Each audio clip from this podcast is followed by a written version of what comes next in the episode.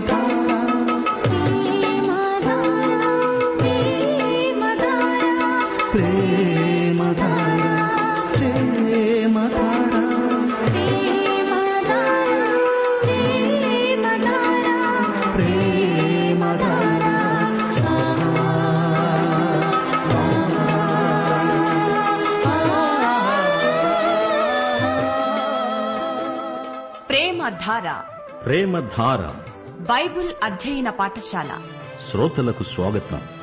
తెలుగు ప్రజలకు పరలోక వరంగా దేవుడు ప్రసాదించిన అపూర్వ కానుక ప్రేమధార. సమస్యలతో సతమతమవుతున్న వారికి సమాధానం. అశాంతితో అలమటిస్తోన్న వారికి ప్రశాంతి. ఆలకించండి. ప్రేమధార.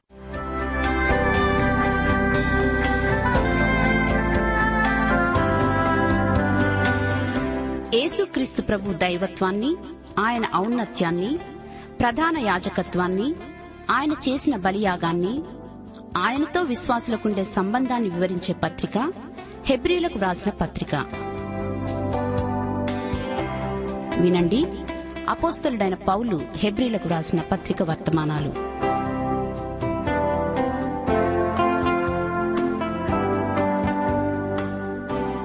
ప్రియ శ్రోతలారా మీరంతా బాగున్నారా? మనం ఈ లోకంలో జీవిస్తూ ఉండగా ఇతరులతో మనకున్న సంబంధం వారి పట్ల మన వైఖరి ఎలా ఉందో ఎప్పుడైనా ఆత్మ పరీక్ష చేసుకుని చూసుకున్నారా? మీకేమనిపిస్తోంది? అందరి పట్ల సహనము దయా సానుభూతి కలిగి వ్యవహరించాలి. ప్రియ శ్రోత నీ ఆంతరంగిక జీవితానికి బాహిర జీవితానికి మధ్య సంఘర్షణ ఉందా? ఇతరులను ప్రేమించాల్సి వచ్చినప్పుడు అవతలి వ్యక్తిని గురించిన మన అభిప్రాయాన్ని సంప్రదిస్తాము. అది సంఘర్షణకు దారితీస్తుంది. నీకు ఆ వ్యక్తిని ప్రేమించాలి అనిపించదు కాని దేవుడు ప్రేమించు అంటున్నాడు. నీకేమనిపించినా ప్రేమించాల్సిందే ఇది దేవుని ఆజ్ఞ. ప్రతి వ్యక్తిని అతని యోగ్యతాయోగ్యతలతో నిమిత్తం లేకుండా ప్రేమించాలి. ఒకటి యోహాను నాలుగో అధ్యాయం పదో వచనం మనము దేవుణ్ణి ప్రేమించామని కాదు తానే మనలను ప్రేమించాడు.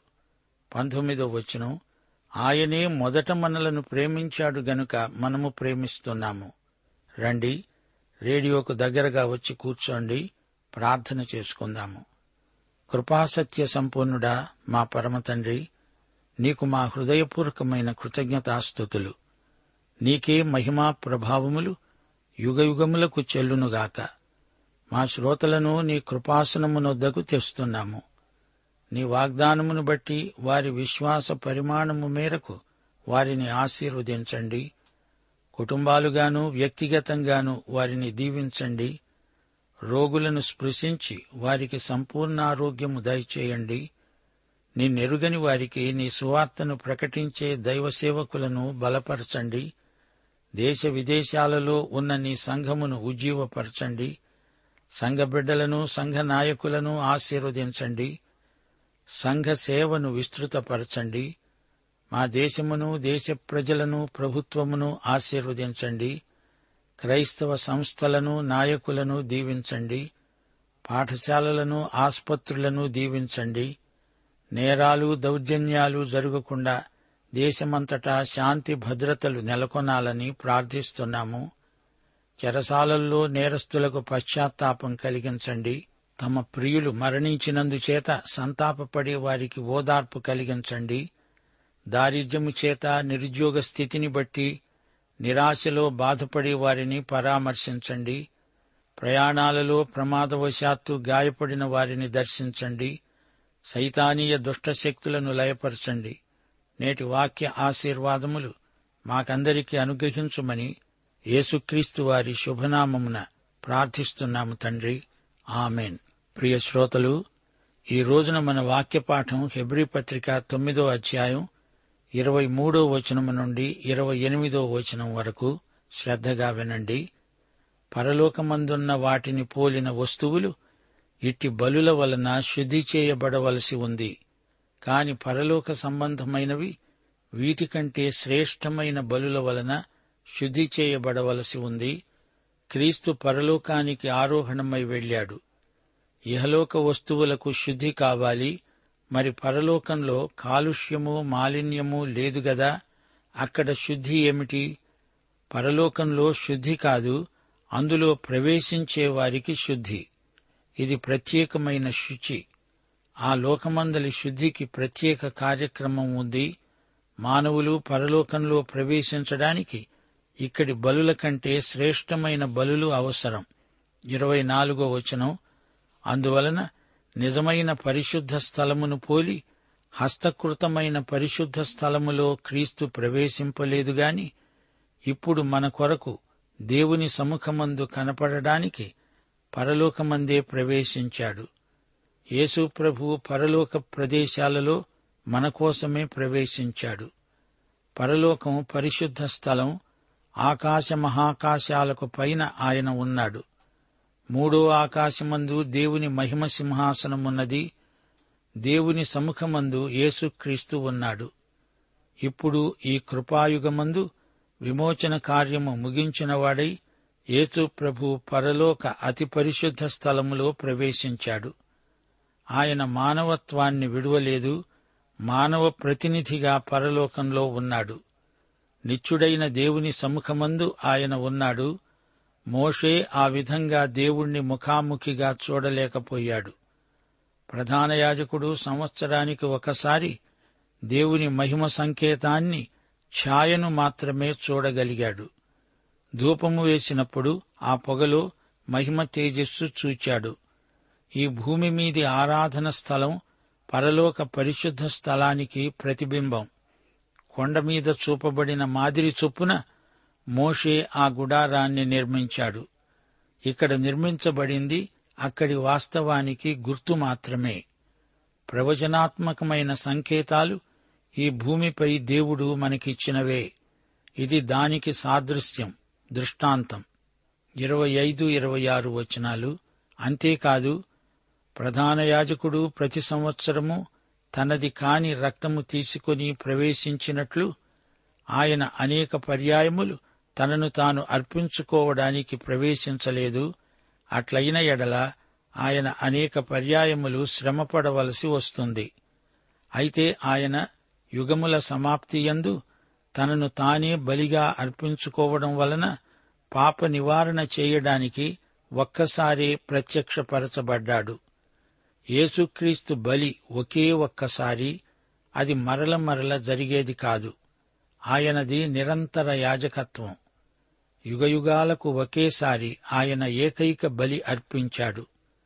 కాలము సంపూర్ణమైనప్పుడు ఆయన వచ్చాడు శిలువపై బలియాగమయ్యాడు. ఇరవై ఏడు ఇరవై ఎనిమిది వచనాలు మనుష్యులొక్కసారే మృతి పొందవలెనని నిర్ణయించబడింది ఆ తరువాత తీర్పు జరుగుతుంది. అలాగుననే క్రీస్తు కూడా అనేకుల పాపాలను భరించడానికి ఒక్కసారి అర్పించబడి తన కొరకు కనిపెట్టుకుని ఉండేవారి రక్షణ నిమిత్తము రెండోసారి ప్రత్యక్షమవుతాడు. గమనించాలి యేసుక్రీస్తు మానవతను ధరించి మానవతకు ప్రతినిధిగా ఇప్పుడు పరలోకంలో ఉన్నాడు. మానవ జీవితయాత్ర ఈ లోకంలో మరణంతో ముగిసిపోతుంది. అలాగే యేసుక్రీస్తు ఇహలోకంలో ముప్పై మూడున్నర సంవత్సరాలు జీవించాడు. శిలువపై చనిపోయాడు. ఆయన చేయవలసిందంతా ఇక్కడే చేసి ముగించాడు. రెండోసారి వస్తాడంటే తీర్పరిగా వస్తాడు. ఆయన రెండవ రాకడ మహిమ ప్రత్యక్షం. అంతకు ముందే రక్షించబడి తన కోసం కనిపెట్టుకుని ఉన్నవారి కోసం ఆయన వస్తాడు. సోదరీ సోదరులారా ఈ సందర్భంలో యేసు ప్రభు యొక్క మొదటి రాకడ రెండో రాకడల ఉద్దేశ్యం ధ్యానించడం సందర్భోచితమే. ఆయన మొదటిసారి వచ్చినప్పుడు సాధారణ మానవులతో తనను తాను సంయుక్తపరుచుకున్నాడు. ఆయన చనిపోయాడు. ఒకేసారి శిలువపై చనిపోయాడు. ఆయనది ఒకే అవతారం ఒకే మరణం. ఆయన ఒకేసారి బలిగా అర్పించబడ్డాడు. అనేకులైన మానవుల పాపాలు తాను భరించాడు. యేసు మరణమందు ఆయన శరీర జీవితమంతా ఉంది. ఆయన జీవితమంతా అందలి ప్రతిక్షణం ఆయన మరణం అంతా మన కోసమే. ఆయన లోక పాపమును మోసుకొని పోయే దేవుని గొర్రెపిల్ల. ఆయన మానవుల పాపాలన్నీ పరిహరించగలవాడు. ఈ రోజున కూడా యేసు ప్రభు ప్రజల పాపాలు పరిహరించి క్షమించి వారిని చేర్చుకుంటున్నాడు. క్రీస్తు తన సంఘములో ఉన్నాడు. యేసుక్రీస్తు రక్షకుడని సంఘం ప్రకటించినప్పుడు ఆయన నామమున ప్రజలు రక్షించబడుతున్నారు. పాపి ఎవరైనా సరే ఆ పాపికి క్రీస్తే రక్షకుడు. క్రీస్తునందలి విశ్వాసము వలన పాపులు పరిశుద్ధులవుతారు. అయితే యేసుక్రీస్తు రెండోసారి రాబోతున్నాడు. ఆయన మొదటి రాకడలో ఉద్దేశ్యం మానవుల పాపాలను పరిహరించడం. యేసును పైకెత్తినప్పుడు ఆయన సమస్త పాపులను ఆకర్షించుకుంటున్నాడు. పరిశుద్ధాత్మ తన శక్తినంతా వినియోగించి సువార్తను విన్నవారిని విశ్వాసానికి నడిపిస్తున్నాడు. పాపాలను భరించి వాటిని పరిహరించి రక్షించే యేసుక్రీస్తును అశేష ప్రజలు అంగీకరించి రక్షించబడుతున్నారు. ఆయన రెండోసారి రాబోతున్నాడు. ఈసారి పాపం విషయం కాదు పాప విముక్తి పొందిన వారి కోసమై ఆయన వస్తాడు. వారిని నిత్యక్షేమంలోకి భద్రతలోకి ప్రవేశపెట్టడానికి ఆయన రెండోసారి వస్తాడు. మనం పొందిన రక్షణకు పరాకాష్ట ఆయన రెండో రాకడ. ఆయన వచ్చేటప్పటికి నమ్మకంగా ఆయన అప్పగించిన పని మనం చేస్తూ ఉండాలి శోధనలను ఎదుర్కొని జయిస్తూ ఉండాలి. ఆయన వచ్చినప్పుడు మన విమోచన సంపూర్ణ సిద్ధి చెందుతుంది. మన శరీర జీవాత్మలకు మహావిమోచన. ఆయన తన వారిని తనతో తీసుకువెడతాడు. దేవునికి స్తోత్రం. ప్రియ శ్రోతలు యేసు మన కోసం సంపాదించి పెట్టిన విమోచన నిత్యత్వపు పరిమాణం కలది. పరలోకంలో జంతుబలుల ప్రసక్తే ఉండదు. యేసు తన రక్తంతో పరలోక గుడారంలో ప్రవేశించాడు. ఈ లోకంలో యేసు మనల్ని రక్షించడానికి చనిపోయాడు. రక్షించబడిన మన కోసం పరలోకంలో మన ప్రధాన యాజకుడుగా విజ్ఞాపన చేస్తున్నాడు. ఇహలోక యాజకులకు మన మహాప్రధాన యాజకుడైన యేసుక్రీస్తుకు ఎంత వ్యత్యాసమో గమనించారా? ధర్మశాస్త్ర యుగం ముగింపులో వచ్చాడు. కృపాయుగకర్త ఏసే ఈ కొత్త యుగాన్ని ఆయనే ఆరంభించాడు. రక్షణ లేకుండా చనిపోయిన వారికి తీర్పు తప్పదు. యేసు మరణం నిన్ను రక్షించకపోతే నీ మరణం తర్వాత నీకు తీర్పు ఉంది. క్రీస్తునందున్న వారికి ఏ శిక్షావిధి లేదు. ఆయన ఎందు విశ్వాసముంచినవాడు చనిపోయినా బ్రతుకుతాడు. బ్రతికి ఆయన ఎందు విశ్వాసముంచినవాడు ఎన్నటికీ చనిపోడు. యేసు రెండోసారి వచ్చినప్పుడు ఆయనను అంగీకరించి ఉండని వారికి తీర్పు రక్షించబడిన వారికి స్థితి మార్పు. ఒకటి యోహాను మూడో అధ్యాయం రెండో వచనం. ప్రియులారా ఇప్పుడు మనము దేవుని పిల్లలమై ఉన్నాము. మనమిక ఏమవుతామో అది ఇంకా ప్రత్యక్షపరచబడలేదు. గాని ఆయన ప్రత్యక్షమైనప్పుడు ఆయన ఉన్నట్లుగానే ఆయనను చూస్తాము గనుక ఆయనను పోలి ఉంటాము. ఈ పాఠంలో రెండు మరణాలు పేర్కొనబడినవి. ఒకటి ప్రతి మానవుని మరణం రెండు యేసుక్రీస్తు యొక్క మరణం. మానవులందరూ ప్రతి మానవుడు మరణించక తప్పదు. ప్రతి మానవుడు ఒకేసారి మరణిస్తాడు. ఇది మరణ నియమం. తప్పదు. మనిషి చావాల్సిందే. మరణాన్ని ఎవరూ తప్పించుకోజాలరు. మరల మరల మరణం రాదు. ఒకేసారి వస్తుంది. మరణానుభవం మరల మరల కలిగేది కాదు. అందుచేత ప్రతి ఒక్కడు ఈ మరణానికి సిద్ధపడాలి. అయితే మానవుడై అవతరించిన క్రీస్తు మరణాన్ని గమనించండి. అనేకుల పాపాలు భరించడానికి ఒక్కసారే అర్పించబడ్డాడు. అనగా శిలువ మీద బలియాగమయ్యాడు. మానవత యొక్క సమస్త పాపానికి ఆయన శరీరమందు శిక్ష విధించబడింది. మహాపరిశుద్ధుడు పాపరహితుడు అయిన యేసుక్రీస్తునందు పాప పరిహార బలి అర్పించబడింది. ఒకటి పేతురు రెండో అధ్యాయం ఇరవై నాలుగో వచనం ఇదే మాట అంటోంది. పాపముల విషయమై చనిపోయి నీతి విషయమై జీవించున్నట్లు ఆయన తానే తన శరీరమందు మన పాపములను మానుమీద మోసుకున్నాడు. అనేకుల పాపాలు అంటే అందరి పాపాలు అని అర్థం. ఆయన ప్రతి మనుష్యుని కొరకు మరణం అనుభవించాడు.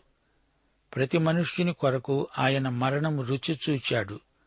మన అతిక్రమాలను బట్టి ఆయన గాయపడ్డాడు. మన సమాధానార్థమైన శిక్ష ఆయన మీద పడింది. మరణము నుందునట్లు ఆయన తన ప్రాణం ధారపోశాడు. అనేకుల పాపాలను భరించాడు. ఆయనే మన పాపాలకు శాంతికరం. సర్వలోకానికి ఆయనే శాంతికరం. మానవులు నశింపక నిత్యజీవము పొందునట్లు దేవుడు యేసుక్రీస్తును మానవులకు ఇచ్చివేశాడు. యోహాను వార్త పన్నెండో అధ్యాయం ముప్పై రెండో వచనం. ప్రభు అన్నాడు నేను భూమి మీది నుండి పైకి ఎత్తబడిన ఎడల అందరినీ నా వద్దకు ఆకర్షించుకుంటాను. ఆయన శిలువ మరణం ఒకేసారి జరిగింది అది మరల జరగదు. ప్రతి మనిషి ఒకేసారి మరణిస్తాడు. యేసుక్రీస్తు కూడా ఒకేసారి శిలువపై మరణించాడు. ఆయన బలి మరల మరల అర్పించబడదు. అది అసాధ్యం. అనవసరం. మానవునికి యేసుబలి ఒక్కటే నిత్యత్వానికి చాలు. మనిషి చనిపోయాక తీర్పు. రెండు కొరింతి ఐదో అధ్యాయం పదో వచనం ప్రకారం తాను జరిగించిన క్రియల చొప్పున అవి మంచివైనను సరే చెడ్డవైనను సరే దేహముతో జరిగించిన వాటి ఫలము పొందునట్లు మనమందరము క్రీస్తు న్యాయపీఠము ఎదుట ప్రత్యక్షం కావాలి. విశ్వాసులకు క్రీస్తు న్యాయపీఠముంది తదితరులకు ధవళ సింహాసనమున్నది. న్యాయపీఠం సివిల్ కోర్టు ధవళ సింహాసనం క్రిమినల్ కోర్టు. క్రీస్తు అనేకుల పాపమును భరించడానికి ఒక్కసారే అర్పించబడి రెండవసారి ప్రత్యక్షమవుతాడు. ఇదిగో ఆయన మేఘారూఢుడై వస్తున్నాడు మొదటిసారి పాప సమస్య పరిష్కారం కోసం వచ్చాడు. రెండు కొరింతి ఐదో అధ్యాయం ఇరవై ఒకటో వచనం. మనం ఆయన యందు దేవుని నీతి అగునట్లు పాపమెరుగని ఆయనను మన కోసం పాపముగా చేశాడు. పాప సమస్య ఆయన మొదటి రాకడతోనే పూర్తిగా పరిష్కారమైపోయింది. ఈసారి పాపముతో ప్రమేయం లేకుండా ఆయన వస్తాడు. ఆయన రెండోసారి మహామహిమలో వస్తాడు. మతైసు వార్త ఇరవై ఐదో అధ్యాయం ముప్పై ఒకటో వచనం. తన మహిమతో మనుష్య కుమారుడు ఆయనతో కూడా సమస్త దూతలు వచ్చునప్పుడు ఆయన తన మహిమగల సింహాసనము మీద ఆసీనుడై ఉంటాడు. తన కోసం కనిపెట్టుకుని ఉన్నవారి కోసం ఆయన వస్తాడు. మన పౌరస్థితి పరలోకమందున్నది. అక్కడి నుండి ప్రభు అయిన యేసుక్రీస్తు అనే రక్షకుని నిమిత్తం కనిపెట్టుకుని ఉన్నాము.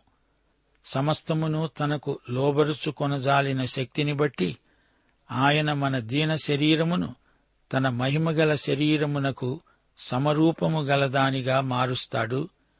విశ్వాసంతో కనిపెడుతున్నాము. ఆయన రాకడ నిరీక్షణలో మనకెంతో ఉత్కంఠ తీవ్రమైన కోరిక ఆశాభావం ఉన్నాయి. ఒకటి తెస్సలోని పత్రిక మొదటి అధ్యాయం పదో వచనంలో పౌలన్నాడు రాబోయే ఉగ్రత నుండి మనల్ని తప్పించే ఆయన కుమారుడైన యేసు పరలోకము నుండి వస్తాడని ఎదురు చూస్తున్నాము. మన రక్షణానుభూతికి యేసు రెండో రాకడ పరాకాష్ట. మన శరీరాలు మారిపోతాయి మహిమ శరీరాలొస్తాయి. నిద్రించిన వారిని లేపుతాడు ఆత్మ శరీరము ఒకటై మహిమ శరీరాలతో లేస్తాము. మహిమలోకానికి ఎత్తబడతాము. ఆనంద సీమలో ప్రవేశిస్తాము. రెండు పేతురు మూడో అధ్యాయం పదమూడు పద్నాలుగు వచనాలు. ప్రియులారా మనమాయన వాగ్దానమును బట్టి కొత్త ఆకాశముల కొరకు కొత్త భూమి కొరకు కనిపెడుతున్నాము. వాటి యందు నీతి నివసిస్తుంది. ప్రియులారా వీటి కొరకు మీరు కనిపెట్టేవారు గనుక శాంతము గలవారై ఆయన దృష్టికి నిష్కళంకులుగాను నిందారహితులుగాను కనపడునట్లు జాగ్రత్త పడండి. ప్రియశ్రోతలు ఈ పాఠంలో మనం మరణ శాసనమును గురించి చెప్పుకున్నాము. ఈ కొత్త నిబంధనకు యేసు మరణమే ముద్ర. ఆదికాండం పదిహేనో అధ్యాయంలోకి రండి. అబ్రహాముతో దేవుడు నిబంధన చేసుకున్న సందర్భమది. మూడేండ్ల పెయ్యను మేకను పొట్టేలును తెల్ల గువ్వను పావురపు పిల్లను అబ్రహాము తెచ్చాడు. వాటిని నడిమికి ఖండించి దేని ఖండమును దాని ఖండమునకు ఎదురుగా ఉంచాడు. అబ్రాముకు గాఢ నిద్ర పట్టింది. భయంకరమైన కటిక చీకటి కమ్మింది. రాజుతున్న పొయ్యి అగ్నిజ్వాల కనపడి ఆ ఖండముల మధ్య నడిచిపోయాయి. దేవుడు అబ్రాముతో ఈ విధంగా నిబంధన చేసుకున్నాడు. దేవునికి మానవునికి మధ్య నిబంధన యేసుక్రీస్తే ఈ నిబంధన. ఆయన ఇద్దరి మధ్య ఉన్నాడు. క్రీస్తునందు ఆశీర్వాదాలన్నీ మనకు ధారాదత్తం చేయబడినవి. యేసు మానవతను బట్టి మనకు ఈ హక్కు లభించింది. క్రీస్తునందు దేవుని వాగ్దానములన్నీ మనకు అవును ఆమెన్ అన్నట్లుగానే ఉన్నాయి. ఈ నిబంధనకు యేసుక్రీస్తు రక్తం ఆయన మరణమే ముద్ర. దేవుని కుమారుడైన యేసుక్రీస్తు మరణముద్ర వల్లనే ఈ నిబంధన చెల్లుతుంది. ఈ నిబంధనను బట్టి ఆయనకు మనకు మధ్య ఒప్పందం వడంబడిక స్థిరపరచబడ్డాయి. ఆయన మనకు నిబంధన దేవుడు మనము ఆయన యొక్క నిబంధన ప్రజలం. యేసు రక్తం ఈ నిబంధనపై ఉన్నది. యేసు పునరుత్థానం ఈ నిబంధనకు మరీ బలమైన ధృవీకరణ అయింది. ఇప్పుడాయన పరలోకమందున్న మన ప్రధాన యాజకుడు. దేవునికి స్తోత్రం. ఈ పాఠం ముగింపులో తొమ్మిదో అధ్యాయం ఇరవై ఆరో వచనం మరోసారి పరిశీలించండి. యేసు బలి నిత్య బలి శాశ్వత బలి. తనను తానే బలిగా అర్పించుకొనుట వలన పాప నివారణ చేయడానికి ఒక్కసారే ప్రత్యక్షమయ్యాడు. హెబ్రీ పత్రికలోని మాటలన్నీ లేవియకాండం తొమ్మిదో అధ్యాయం పదహారో అధ్యాయం ఈ రెండు అధ్యాయాలపై వ్యాఖ్యానంగా ధ్వనిస్తున్నాయి. పౌలు ఒక క్రమ పద్ధతిలో యేసు రక్త నిబంధన పాతదానికంటే ఎందుకు ఎలా గొప్పదో రుజువు చేస్తున్నాడు. ఇక అనేక బలులతో నిమిత్తం లేదు. యేసు శిలువ బలి శాశ్వతమైన విలువ గలది. యేసు మరణ శాసనం విశిష్టత పదిహేడో వచనంలో విశదీకరించబడింది. మరణ శాసనం ఎక్కడ ఉంటుందో అక్కడ మరణ శాసనము రాసిన వాని మరణం ఆవశ్యకం. దేవుని కృప దేవుడు మనకు క్రీస్తునందు రాసి ఇచ్చిన వీలునామా. ఆయన మరణించినందున పరలోక మహిమైశ్వర్యం మనకు వారసత్వంగా లభించింది. ప్రియ సోదరీ సోదరులారా మనం పాత నిబంధన కాలం మనుషులం కాము కొత్త నిబంధనకు చెంది ఉన్నాము. మనమెంతో ధన్యులం. పాత నిబంధన దస్తావేజును కొత్త దానితో సరిపోల్చుకున్నప్పుడు ఇది దానికంటే ఎంత గొప్పదో మనకు ఇట్టే బోధపడుతుంది. అవునా? పాఠం ఇంతటితో సమాప్తం. ప్రభు అయిన యేసుక్రీస్తు వారి దివ్య కృప తండ్రి అయిన దేవుని పరమ ప్రేమ పరిశుద్ధాత్మ యొక్క అన్యోన్య సహవాసము సమాధానము మనకందరికీ నిత్యత్వము పర్యంతము తోడై ఉండునుగాక. ఆమెన్.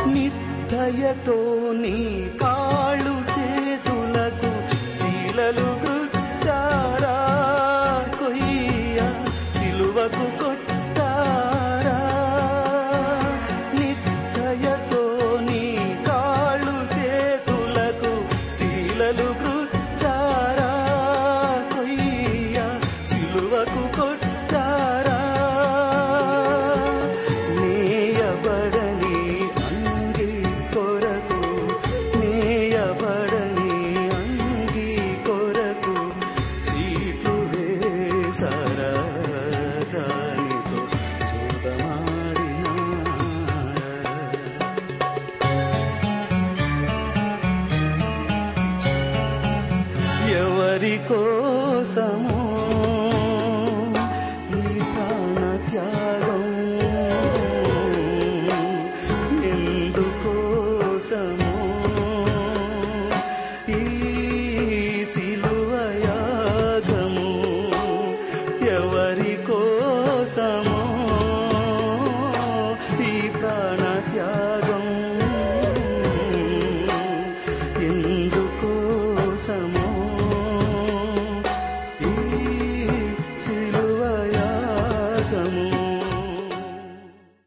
ప్రేమధార బైబిల్ అధ్యయన కార్యక్రమంలో మీరింతవరకు హెబ్రి పత్రిక వర్తమానాలు వింటూ ఉన్నారు.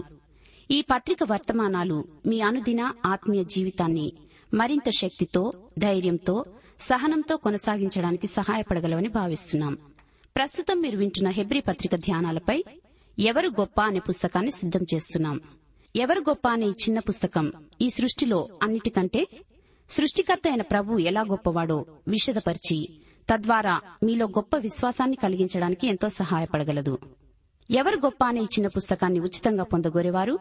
ఈ రోజే మాకు వ్రాసి లేదా ఫోన్ చేసి మీ పేరు నమోదు చేయించుకోవచ్చు. మా address Premadhara Trans World Radio India తపాలా సంచి నాలుగు సికింద్రాబాద్ ఐదు సున్నా సున్నా సున్నా ఒకటి ఏడు. మా ఫోన్ నంబర్ తొమ్మిది మూడు తొమ్మిది తొమ్మిది తొమ్మిది ఐదు రెండు ఐదు ఏడు సున్నా. మరొక నంబర్ తొమ్మిది మూడు తొమ్మిది తొమ్మిది తొమ్మిది ఐదు రెండు ఐదు ఎనిమిది సున్నా. మా email ID Telugu TTB at radio eight eight two dot com.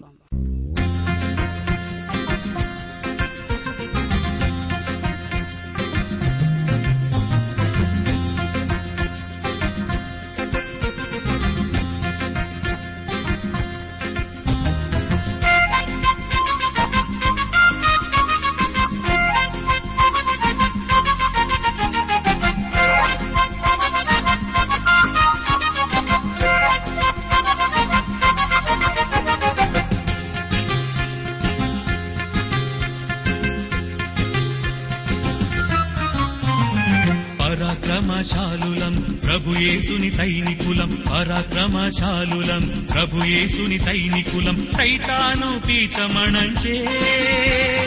సర్వాంగ కవచధారులం.